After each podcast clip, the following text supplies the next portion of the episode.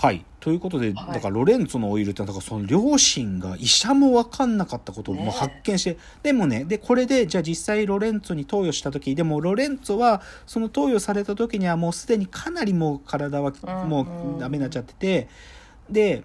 もう言っちゃえばこつんもうしょっちゅう吸引器で痰をとかを取らないともういつ倒死ぬか分かんないぐらいやばかったわけけど、うんこのロレンツのオイルを投与して始めてからもう呼吸が少なくとも詰まることはなくなってでだけどどまあある意味でもロレンツォはなんていうか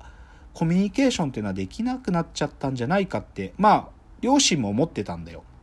でだけどお母さんはある意味まあその時にもう10歳ぐらいになってたのかなロレンツォが。その本を読み聞かせてあげてたわけずっとそれでも。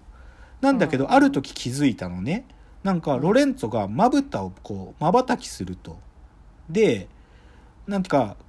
自分が気に入ってる本の時は目開けたままなんだけどなんか子供っぽい本読んでるとままばたきするっていうのでひょっとするとこれはロレンツォ意思表示してんじゃないかってことをお母さんが気づいてで実際だからロレンツォは大人の本読み読んでほしいのって言うとまばたきをしてるの。イエスでこの本前に読んだこの子供向けの本はっていうとのまばたきをしてノーなの。だからロレンツォはまあそれくらいその神経をダメージを負ったけど感情がまだちゃんと残っていてだからさ、うん。ラストシーンなんかではねそのロレンツォの小指がちょっと動くぐらいまで。の小指を動かすってことはあなたなんか脳で集中してみるのって言うと小指が動くっていうね。ででもそれはなんかロレンツォが病気が分かってから28ヶ月の時の話なんだよ。だからたった2年ちょっとだよ。両親はある意味もう図書館でロレンツォのある意味ちなんていうか面倒を見ながら必死で資料読んで、まあ、治療見つけたって。すごい話でしょ。え仕事は？仕事辞めたの？お父さんがねお父さんね銀行員でそれなりに多分余裕がある家庭だったと思うんだよ。だけど別にそんな大学でなんだろう研究とかをやってた人じゃないんだけどでもうん。やっぱり子供を救うっていう強い気持ちだよね。すっごいんだよ。それがロレンツォのオイル。あんまりなんか国内でだとちょっと見れるとこがなくて DVD 借りたりするしかないんだけどでもこれ、ね、最高の映画なんででもねちょっと一言答えなきゃいけないのはでもロレンツォのオイルは正確にはね、これが映画が出た後 ALD の患者さんたちがうちもって思ってみんなに投与したわけ。うん。だけど劇的に効果がそんなにはっきりと生まれるわけじゃなくてうん。まあ一時はもうこれは効果がないっていう論文すら出たのね90年代。なんだけど2000年代にもう少し研究が進んである初期の症状が生まれた時のその進行を予防したりとかうん。そういう効果はあるっていうことが今は分かっててだからうん。ロレンツのオイルをそのまだ投与している方とかもいるっていうのがどっちかというと事実っていうか今の状況。うん。一つ目ロレンツォのオイルでした。じゃあどんどんいきますね。ーすごい。二つ目、はいレレナードの朝、うん。これは知ってるかも。知ってます、まあ、うん。これ1990年の作品ですけどこれもまあ言っちゃうとこういうことが実際にあったっていう話。で、まあ、簡単にちょっと言うとこれはオリバー・サックスっていう、まあ、お医者さんでもあり物書きでもある方が書いた、まあ、医療ノンフィクションの本があってそれをまあ元にして作られた映画ですと。はい。でどういう話かというと、まあ、このオリバー・サックス自身が経験したんだけどそのマウント・カーメル病院っていうところにね、えー、とこれ市民性脳炎って読むのかな、まあ、こうの脳にそのある時からこう脳炎の障害が現れてしまう患者さんたちをこう入れている病院があるんだけどそこにまあうん。20人くらい同じそのん市民性脳炎にかかってる患者さんがいてでそでうん。ある時その1960年代に開発開発されたパーキンソン病向けの新しい薬でエルドーパっていうのがああるんだけどでうんこれはもうパーキンソン病向けの病気の薬だったんだけどこれをある意味この市民性脳炎の患者に投与するとひょっとすると効果があるんじゃないかっていう仮説を持ったお医者さんがその、えー、と病院の中で一番こう症状の悪かったレナードっていう患者に、まあ、投与したんだよ。でその市民性脳炎の患者っていうのは基本的にはこうから歩行もちょっとよよろよろしたりとか、まあ、基本的にはコミュニケーションが著しく低下するから、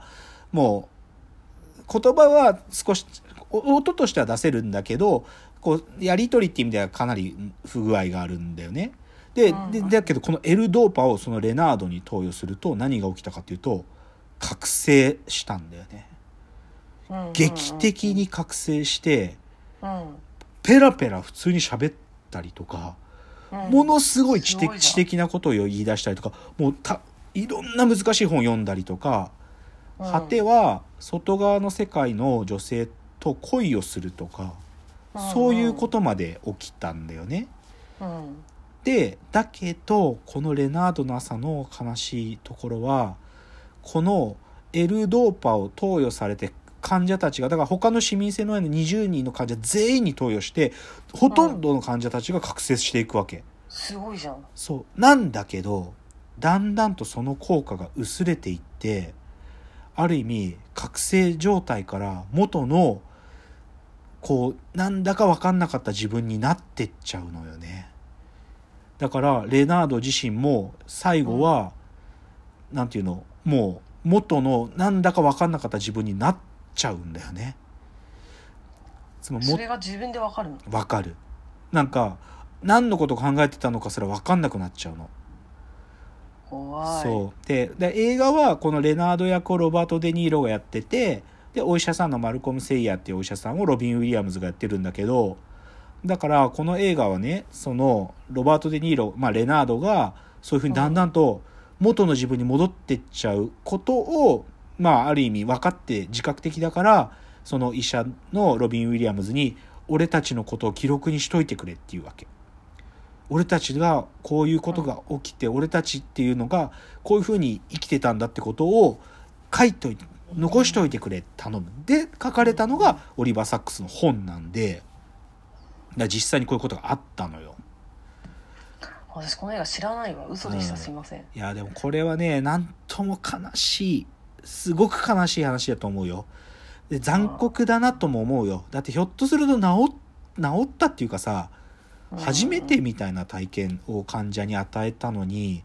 それが一時のものでまた失われていくっていう実感を持って患者にその失われていく過程を体験させるっていうね。だからすごく悲しい話なんだよねこれは。だからまあでもまあ最高の映画だということだけは間違いないんでレナードの朝でした。次行きましょう。はい。アルジャーノに花束を。あ。これは知ってますか？これは本読みましたね。あ本読みましたか、はまあ、これ映画自体もあの古くて1968年の映画、まあ、僕はこれを最初に見たんだけど、まあ、これ、うんうん。なんていうかなドラマ版とかあのにこ日本の国内の話に置き換えたりとかいうやつとかも多分作ってあったりするから、多分言葉聞いたことあると思うんだけどもともとはそのダニエル・キースっていうね作家さんの SF 小説だね。でこれが、うん。まあ、1959年に、まあ、発表されたものだから、まあ、相当昔の作品ででこれはまず答えなきゃいけないこれはフィクションです。フィクション。い、はい、完全なフィクション。だけどこれまあこれ英語の映画なんだほ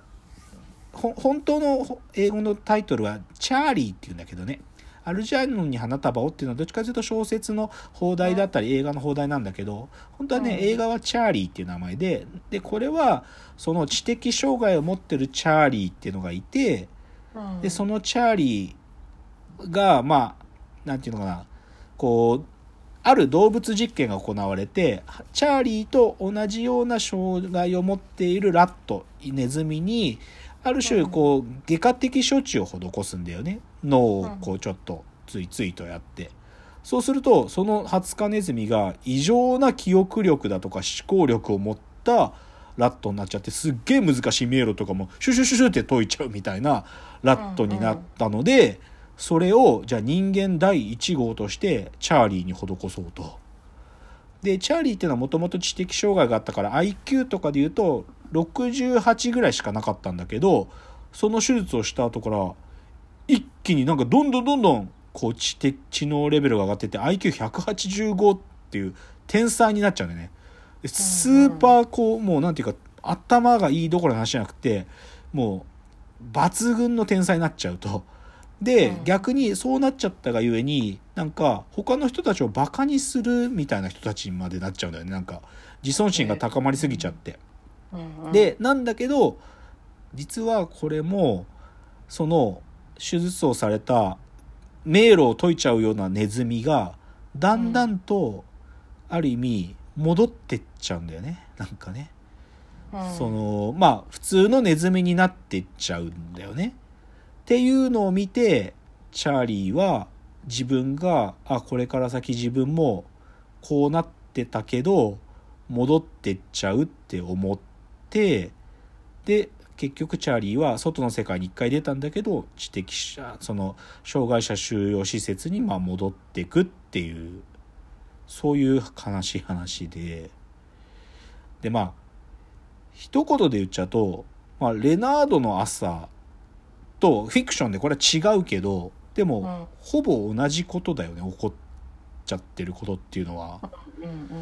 でこれいや僕これ高校生の時この昔のこの映画見てさうん、何とも言えない気持ちになってねこれは。なんか私,、うん、私もこれ小説で読んで小説はその本人が書いてるから、だんだん頭が悪くなってそうなのね。ああそうそうひらがなになるんだよね最後ね怖いってそいうのめうっちゃ覚えてる、最後ね。そうなんすよ。ちょちょこれはねあちょっとじゃあこれのまち最後のまとめは次のチャプターで。ああすいません。はい